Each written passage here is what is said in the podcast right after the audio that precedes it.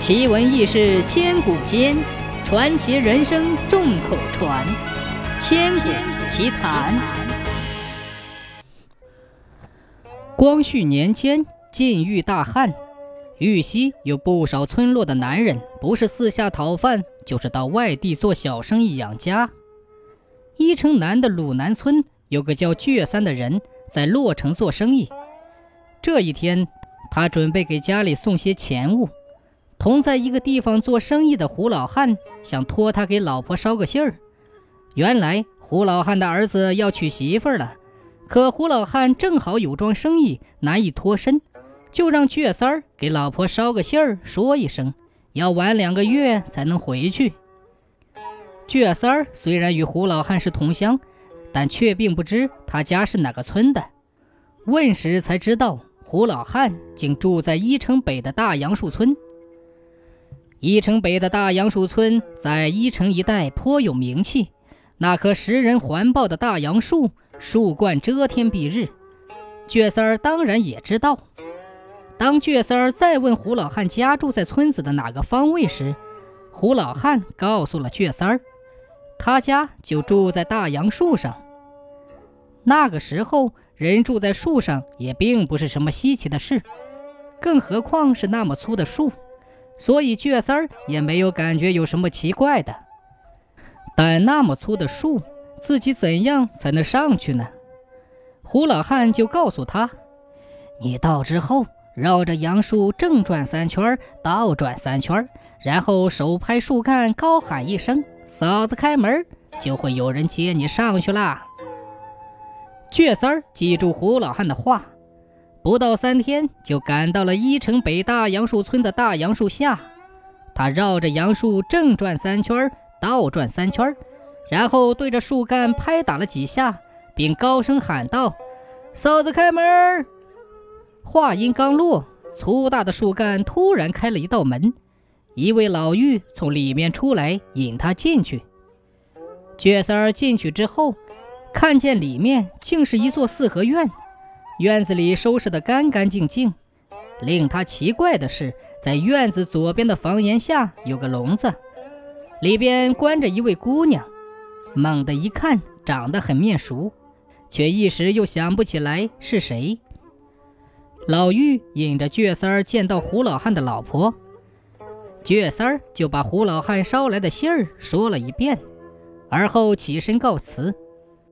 回到家中，他和老婆还没说上几句话，他的大嫂跑进来说：“他三叔，听说你回来了，快去救救你侄女吧！你哥不在家，我一个妇道人家可咋办呢？”说着便哭了起来。倔三儿赶紧随大嫂来到大哥家，看见躺在床上的侄女，竟吓了一大跳。这不是胡哥胡老汉家中笼子里关着的那个姑娘吗？倔三儿一下子明白了，难怪自己看见就觉得面熟，原来是自己的侄女。他还对着哭泣的大嫂说：“大嫂，你别伤心，我去去就来，肯定把侄女治好。”说罢，便匆匆地向大杨树赶去。老妪又把雀三儿引进门，胡老汉的老婆便问他回来有什么事。他指着房檐下笼子里关着的姑娘，陪着笑脸说。哈哈哈，老嫂子，实不相瞒，我刚进来就看她面熟，一时又想不起来是谁，回到家里才知道原来是我侄女，所以就回来请老嫂子高抬贵手放了我侄女。胡老婆的脸立马阴起来，好一会儿才说：“嗯，我儿娶妻也寻访多年才寻得这姑娘，等老胡回来就要给他们成亲呢。念你大老远给我捎信来，就放了她吧。”开门的老妪听了，就过去打开笼子，里面的姑娘竟化作一缕青烟飘出了笼外。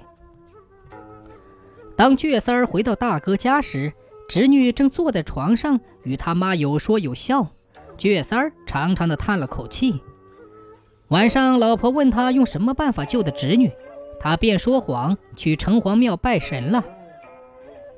第二天，倔三儿便辞别妻小，前往洛城。哪知才刚到洛城，家里就捎来急信儿，让他火速回家。原来是妻侄女在他走后得了和他侄女同样的病。他的老婆与自己的哥嫂一起跑到城隍庙拜神，可一点效果也没有。倔三儿顾不上喝水，连夜赶往大杨树村。半夜三更，敲开了胡老汉的家门，隐隐约约看见房檐下的笼子里果然又关了个姑娘。胡老汉的老婆听了倔三的来意，说什么也不同意放人，并说：“你手下的人情已经还了。”想让再放人，那是不可能的。倔三儿好话说尽，无济于事，最后的倔劲儿便上来了，并扬言要去告官。结果刚转身要走，眼前突然一黑，便栽倒在地。等他醒来时，天已大亮，并且发现自己被吊在大杨树上。好汉不吃眼前亏，倔三儿不敢再倔了，他嘴里不停地说着好话。最后被放了下来。倔三儿不敢逗留，赶紧回到家中，瞅着昏迷中的七侄女，想想自己一的遭遇，倔三儿恨得咬牙切齿。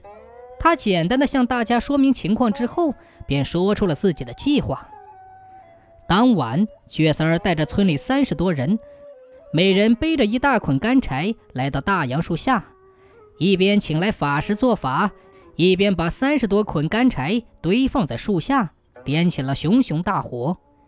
一时间，树上传来阵阵的凄惨叫声，像人喊，像兽叫。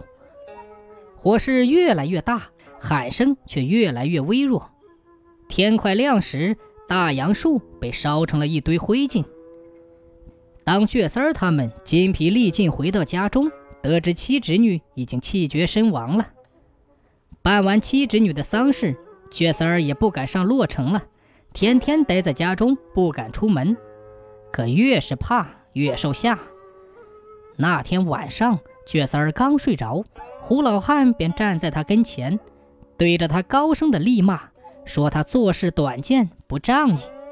我老婆不同意放人，你找我呀！不该下如此毒手，活活烧死了我全家几十口，还烧死了你自己的妻侄女。像你这样的人是要遭天谴的。胡老汉说着，就伸出双手去掐倔三儿的脖子。倔三儿大叫一声，从梦中醒来，思索再三，觉得躲在家中也不是办法，说不准将来还会殃及家人。好汉做事好汉当，倔三儿一辈子也没怕过谁。